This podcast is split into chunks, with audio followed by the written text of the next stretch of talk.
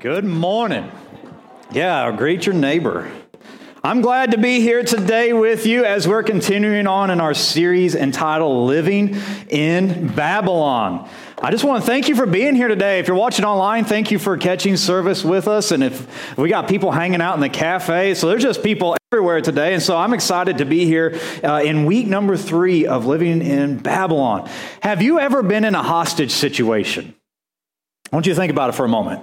Imagine you're there at church and you're having a Sunday night gospel sing. Do you guys remember Sunday night gospel sings?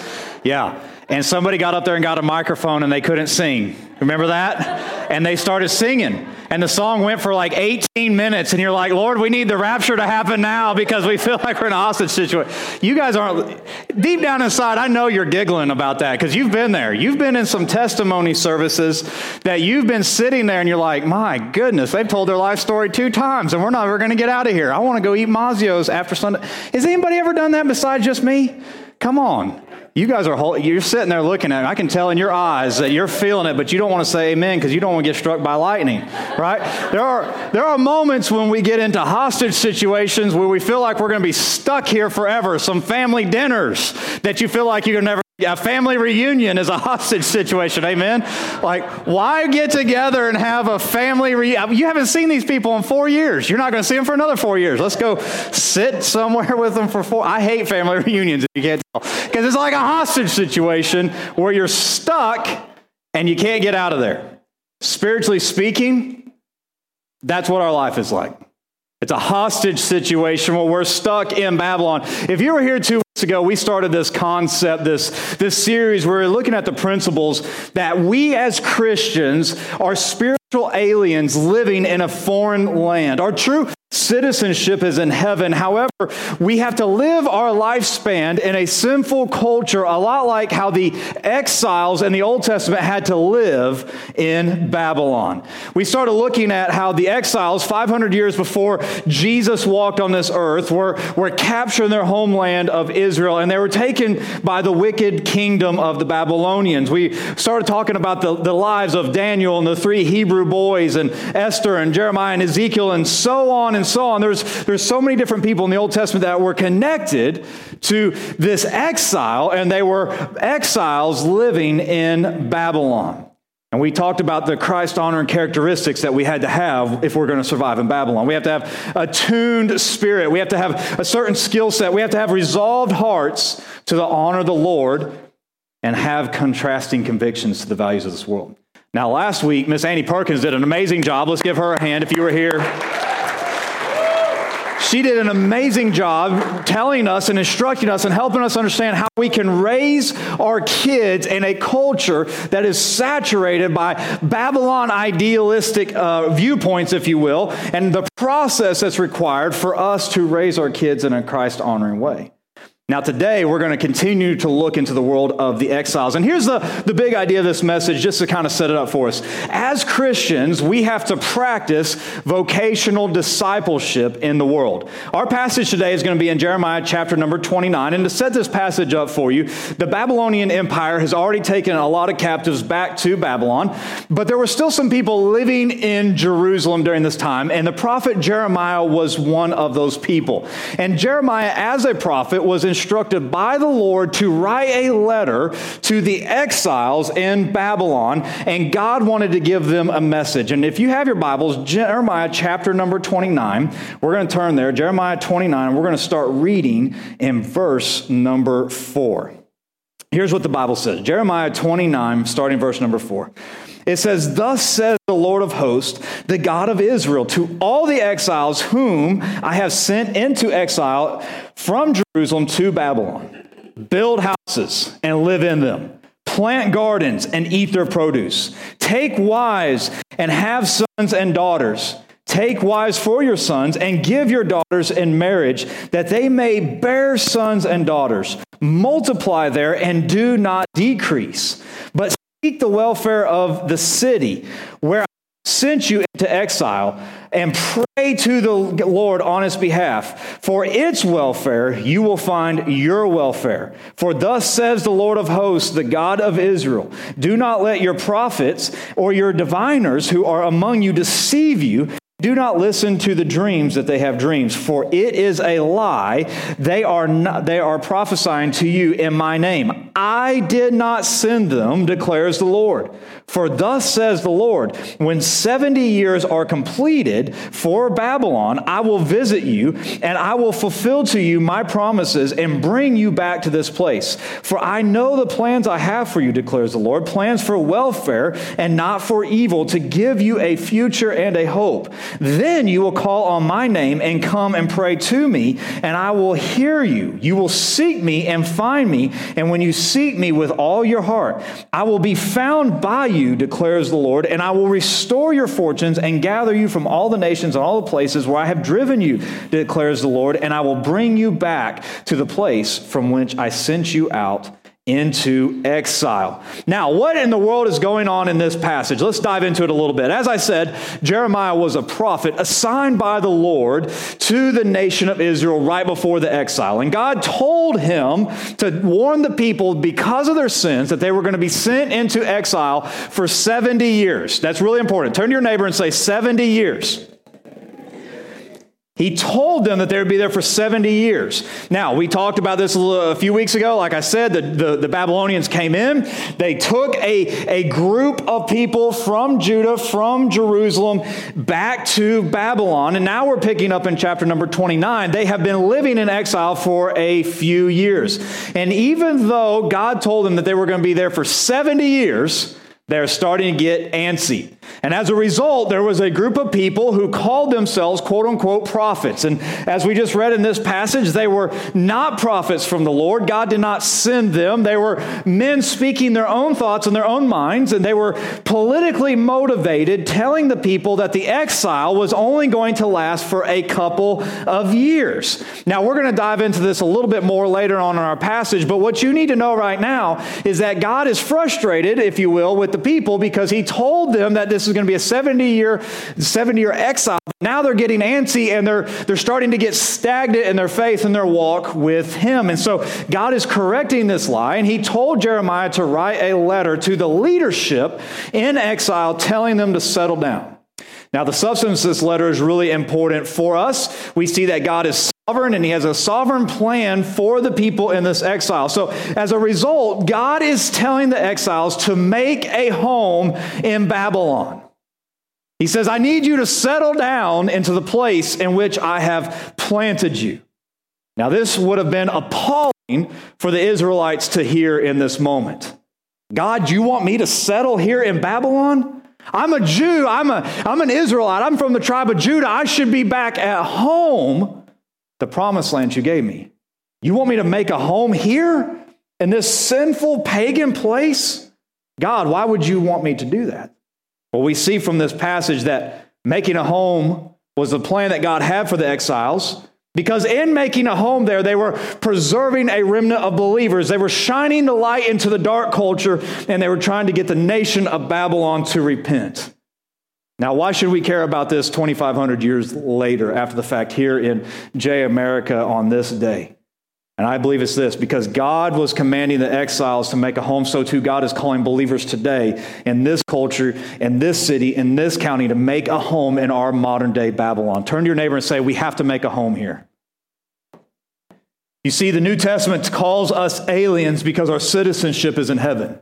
However, just as our citizenship is in heaven, that doesn't mean that God does not desire us to have a purpose here on earth. You have to understand that when God preserves a remnant, and you are a remnant of believers, when God preserves us, He preserves us to paint a picture of the gospel and shine a light into this dark and broken world. We are called to be a contrast to the culture so that people can see who Jesus is, and hopefully that this culture will repent and turn to God. In other words, God has a mission for you and for me to be here today.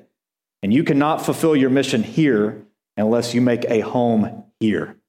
You cannot fulfill your mission that God has for you in Delaware County unless you live your life here. You have to make a home where God has planted you. God has a mission for you to be his light, to be his remnant. As believers, We are going to, we are called to vocational discipleship. And that's the second time I've used that term. What does that mean? Well, I read that term in a book a while back, and it just really stuck out to me when this writer was talking about vocational discipleship. If you're interested in the book, you can come see me afterwards. I'll tell you about it. But it was fascinating because he was saying that a lot of Christians, when they get saved, that they try to remove themselves so much that they, they separate their life and compartmentalize it into two things. They have the sacred and the secular.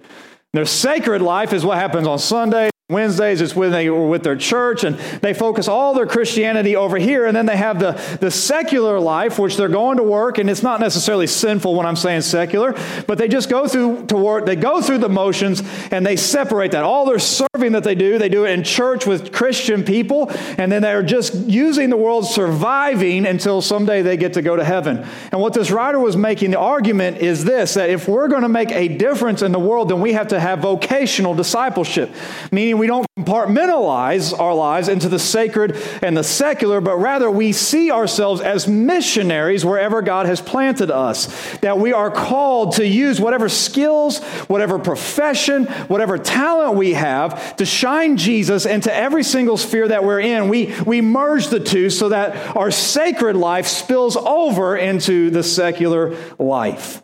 We see this in the New Testament because God called people of all different backgrounds and told them to be witnesses. He called tax collectors and he called fishermen and he called tent makers. And what did he tell them to do when he called them? He said, Go make disciples. Well, they didn't quit their jobs and become professional Christians. Rather, they took their faith and they integrated it into whatever lifestyle that they were living. They were showing people who Jesus was when they were casting the net. They were telling who people who Jesus was when they were laying stones. They were telling people who Jesus was as they were traveling through life. And that is our calling as vocational disciples is to work within our work life, our family and our hobbies to reach the lost around us. The responsibility for believers is to take our calling serious and ask the question How can I shine Jesus when I'm at my kids' soccer games?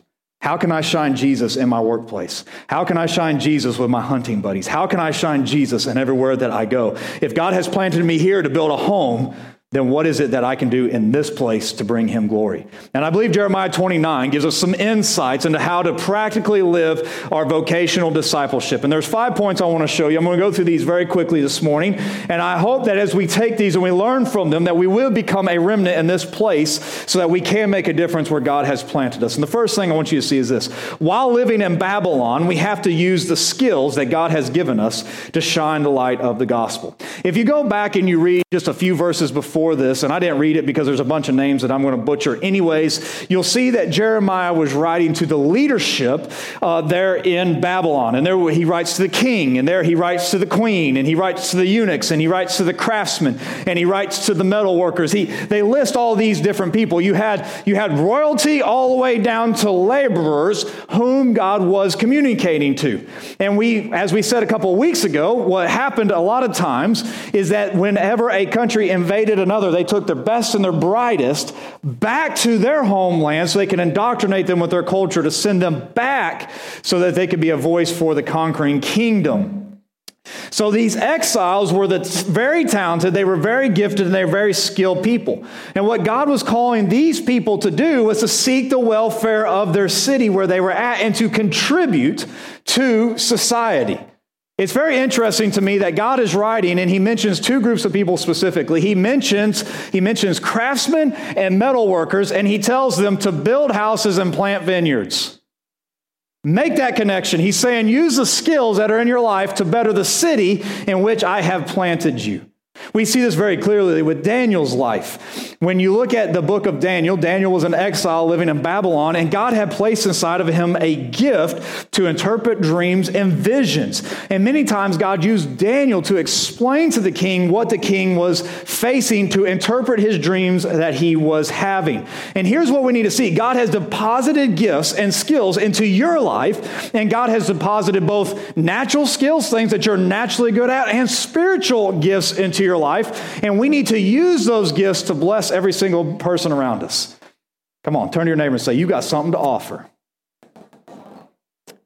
When you start looking around in this church, you see a wide variety of people. You see a wide variety of skill sets. Some of you have a very mechanical mind. You can fix anything you touch. Some of you are people you have teaching skills. You know how to instruct and to encourage. Some of you have a, a serving mindset. You know how to host and make people feel comfortable. Some of you have a strong work ethic and you know how never to quit and get things done. We need to use these gifts that are placed inside of us as a gospel tool to leverage an outcome for the kingdom. There's not just natural gifts inside of your life, there are also spiritual gifts inside of your life. God has placed some of you with supernatural wisdom. He has given you the spiritual gift of wisdom. Some of you, you have a, every time you pray, it seems like God listens. Knox, man, I think God has given Knox the gift of faith. Every time he prays, stuff happens. So, you know, when he prays for things, always makes me nervous when he starts praying because I don't know what he's about to ask for, and I think God listens to him more than he listens to me. Some people, you have a supernatural ability to help counsel others and give guidance. Here's the bottom line. In my experience, some of the most talented, intelligent, and gifted people are within a local church. And we have to get very good at figuring out how to use our gifts and the skills that God has placed inside of us outside of the walls of this church and in the community. If God has given you the gift of wisdom, trust me, there is a culture that needs a spiritual gift of wisdom in it right now. If God has given you the gift of serving, there are countless opportunities in this county to serve. We need to figure out what God has given us the gift, and we need to use it. I want to challenge you with a thought. How can you use your giftings, both natural and spiritual, outside the walls to make a difference for the kingdom? Show the light of the gospel, show people Jesus. What we see from the example of the exiles is that they were using their gifts in the place that God called them to live, and they were a blessing to every single one of them around them. They were to seek the welfare of the city. And here's what I believe. I believe that as people of God, that we should be contributing so much in society that we become invaluable to our communities, our workplaces, and our friends. Like if we were gone tomorrow, will people notice? the answer should be yes, because we are using the deposit that God has placed inside of our lives. And we're making a difference. Now, here's the warning. The warning is obvious. God, the culture, the things that God places inside of our hearts, the, the culture will always try to corrupt. I mean, this is very easy to pick on this group of people, but you see it so easily in the music realm, right? In the in the arts. You, you see people are so talented, they're so creative, and they're using their gifts that God's placed inside them for just the most vile, vulgar things ever. But you know, God still gave them the ability to sing. God still created them with that mind. They're just allowed their gifts to be corrupt. And we have to be careful the same things because what can happen in our own life is we can start to look at our own skill and our own talent that God has placed in our life and we can start using it for our own advantages instead of for kingdom advantages. Satan's going to try to trick us and tempt us into using the things that God has deposited for our own gain.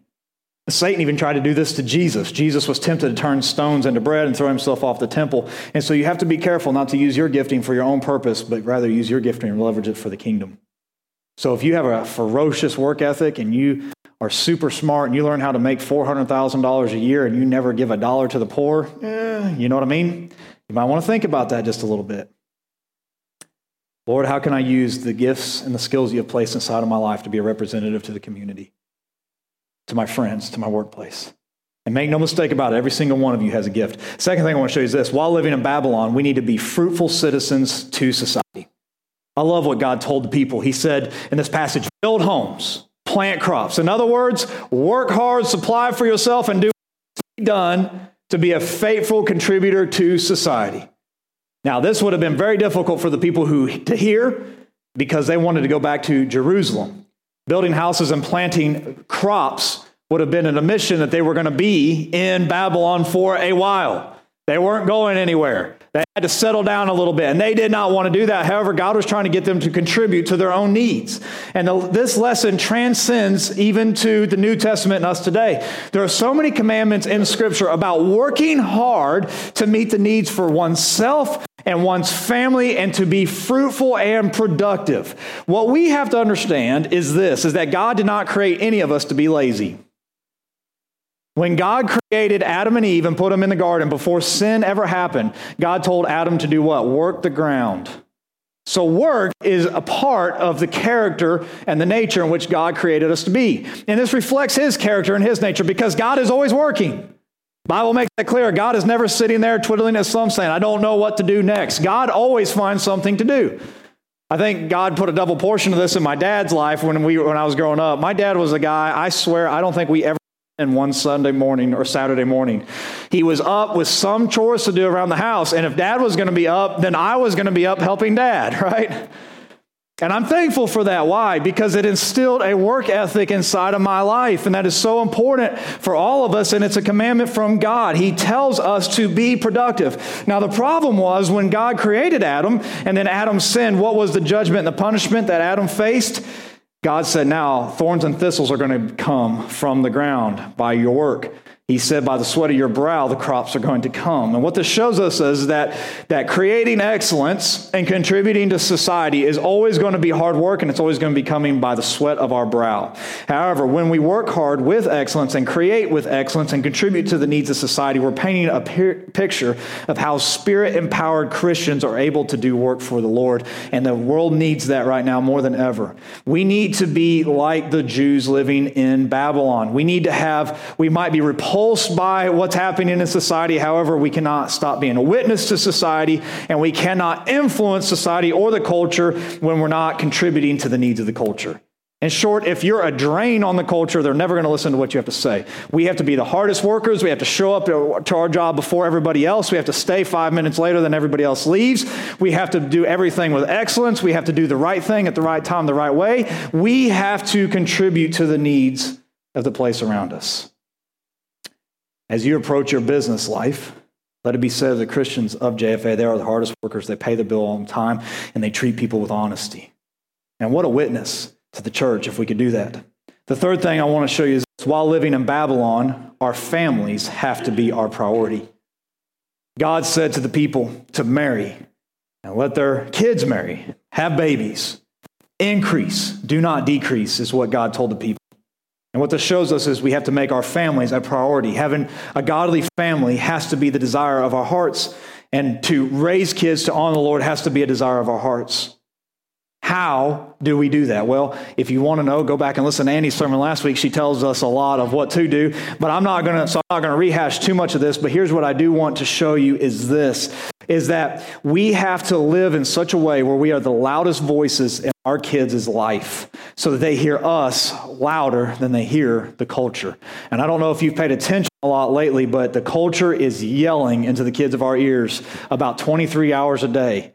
They wake up in the middle of the night, they check their phones, and they sleep right there. And it's just a constant inundation of filth and immorality funneling into their life. And if we have any hope of making our families a priority, then we have to be the loudest, most encouraging, most life giving voices in the ears of our children. Not just our children, but our friends as children. One thing I love about this church is how so many of the men and women in this church have just championed my son. They encourage him and they teach him and they instruct instruct him. And let me tell you, this, this world is messed up, and I can use all the help that I can get, and you can use all the help you can get. This is why gathering together with a community of believers is so important because we have to have a, a contrasting voice into the life of our kids if they're going to have any hope, any hope of having a positive spiritual witness in their life. It's never too late to start investing in your kids. It's never too late to start investing in their in their spiritual walk.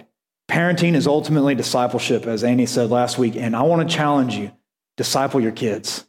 If you're going to be in Babylon and we're all here, and God's saying to make our families a priority, how do you do that?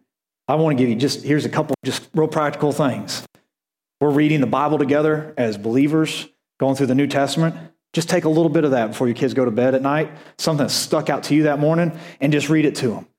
You know, it says, "Hey, hey, kids, we're in Mark's, or excuse me, Matthew seven today, and it says that you know that the greatest commandment is to love others the way you love yourself. So, if you want to treat other people the way you want to be treated, that is living out the golden rule. That's a real simple way to encourage your kids. Say a prayer with them on the way to school. Say a prayer with them before they go down and lay down for the night.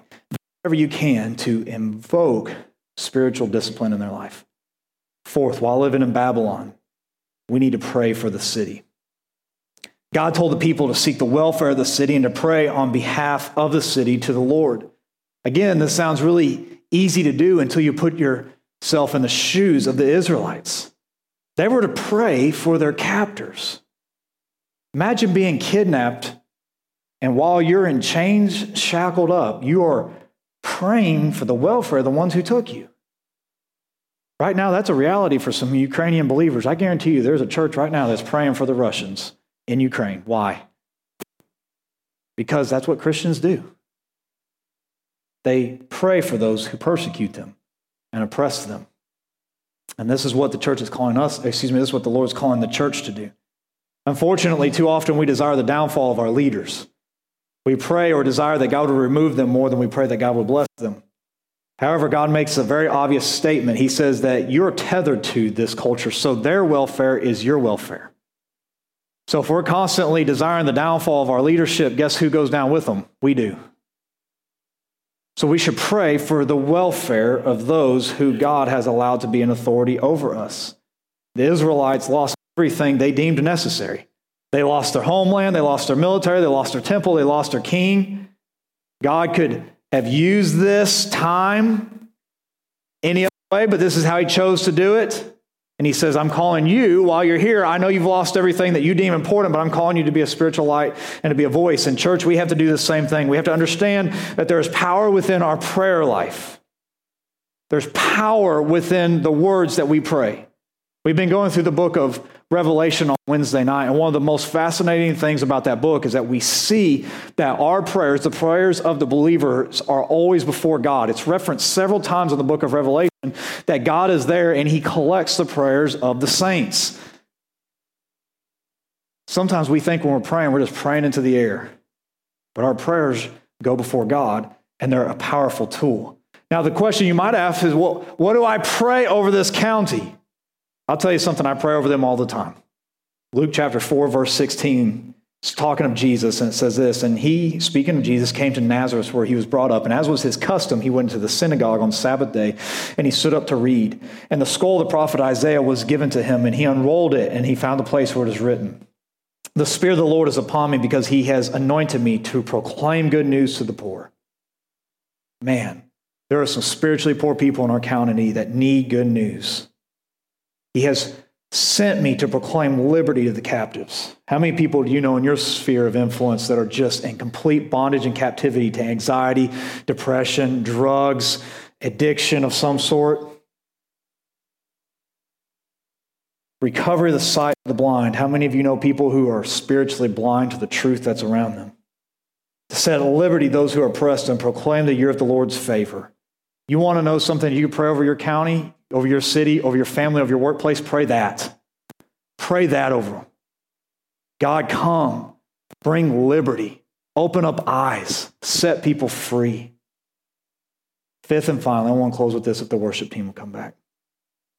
While living in Babylon, we need to have some spiritual discernment. Spiritual discernment. Now, God says something very interesting in this passage. He said, Don't listen to the liars the so called prophets among you. Now, this is real interesting. I told you at the beginning of this sermon that we'd address this later on, and we are now at that point. Now, this is a super confusing thing because if you read through the book of Jeremiah, particularly this section of Jeremiah, there's several references where God says your prophets aren't, they're not telling you the truth, they're lying to you. What in the world is going on here? Well, if you read in the previous two passages, excuse me, two chapters, and you read the rest of this chapter, what you're going to see is that there was a group of people who called themselves prophets who were politically motivated and they were just saying anything that they wanted. Whatever whatever was in their heart they were just speaking out. And it would appear according to verse 21 and 22 that some of these prophets had actually been tied and were participating in trying to overthrow the babylonian kingdom and they were killed in the process.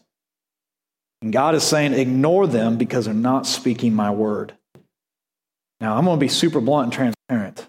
With the advent of social media, we have a lot of people who have a platform that they have not earned, and they're saying anything that comes to their mind. And they are saying these words as, Thus saith the Lord. And we've seen this over this last two years where there's a lot of people who say God's going to do X, Y, and Z, and then X, Y, and Z doesn't happen. This is a real problem in the church. But it's not a new problem. It's been a problem that's been around for 2,500 years where people want to speak on behalf of God when God has not told them to speak. Some people try to use God's name to try and hurry God's plan. However, the Lord's never going to be hurried in his divine plan. He has plans for his people, and they're going to happen in his course.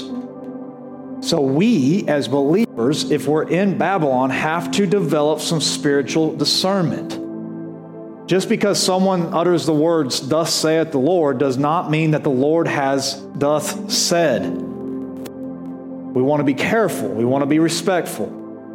However, 1 Corinthians 14 and 1 Thessalonians 5 make it very clear that while prophetic words are very real, they're very possible, and God chooses to speak to people that way, that those words must be weighed within a local church to figure out if somebody's speaking the word of God or if they're just saying something that's coming into their mind. Why is this important? This is important because when somebody says, Thus saith the Lord, and God has not spoken, you're painting a poor picture of who God is, and you're also leading people astray. Now, as I said a moment ago, because of the internet and social media, there are a lot of people who claim to be prophets that they're uttering nothing but what is coming out of their own mind. And so we have to have some spiritual discernment. Now, I want you to check this out. Jeremiah, because the people were listening in exile to these false prophets, they almost missed God's plan for their life. And there are many people who are missing God's plan today because they're listening to the wrong voices in their life and they're allowing them to shape their image. A very, very, very easy example of this was about five years ago. There was a there was a the gentleman who has a rather large ministry and I believe is in the Midwest somewhere, and he has been predicting for about three decades that Jesus is going to come back, and he he picks a date. I believe his his name was uh, Chapman and anyways, he had picked a date, and he say, you know, Jesus is coming back in, you know, 1989. Well, then, you know, he told everybody, you got to sell all your stuff, you know, and it's gonna, it's it? It's not going to happen. Well, 1989 rolled around, nothing happened. Well, said, well, I missed it. It was going to be in 2002, and then it rolled around again, and then about four or five years ago, he he did the same thing again. He said, hey, Jesus is coming back, you know, on November 1st. 2015 or whatever, and people were listening to him and they were selling their possessions, their goods. I mean, they were homeless and destitute and broke when it was all said and done because they were listening to a guy who was saying, Thus saith the Lord, when the Lord has not spoken. Now, that's an extreme example, but it is something that is really that we need to watch in our own life. So the question is, and who do I know who to listen to? And here's a short answer that can help you. Who are these people accountable to? If I'm sitting in my basement and I put up a YouTube video saying, Thus saith the Lord, I'm not accountable to a local church. I'm not accountable to anybody else. You need to look at who these people are accountable to. Now, these are five points of involvement within this passage. And there are five things that I think every single one of us need to remember. While living in Babylon, we have to use the skills that God has given us to shine the gospel.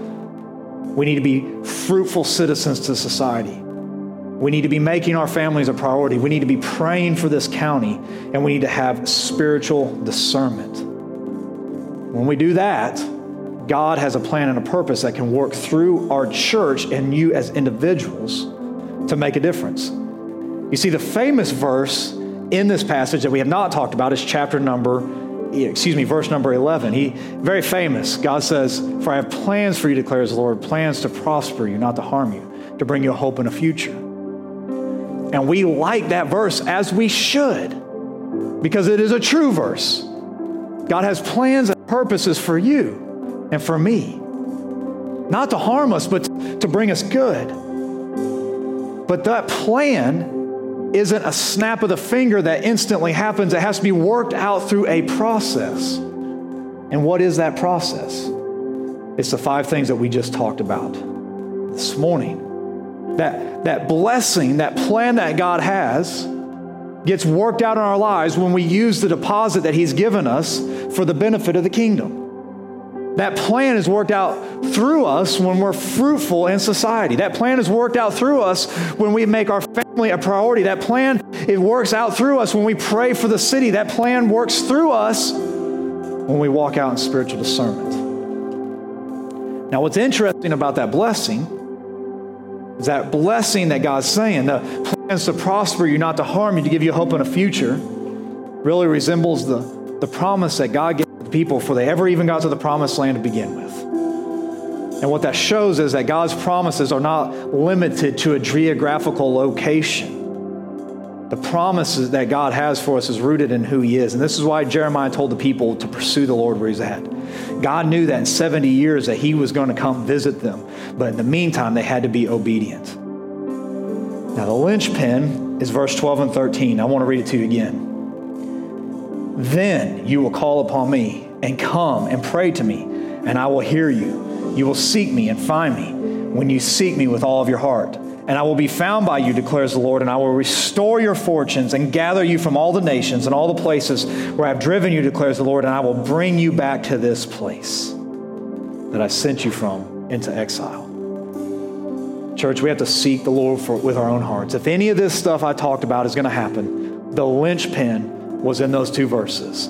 These things only happen when we seek the Lord with our own hearts.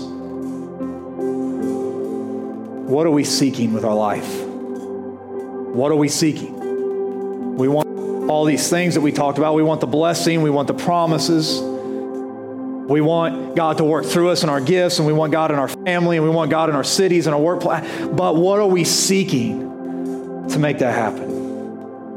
That's why we've been so intentional this year by encouraging you to center your life on a few things. We center our life on the Word, we center our life on prayer, we center our life in community. That is us seeking the Lord and His plan and His purpose for our life.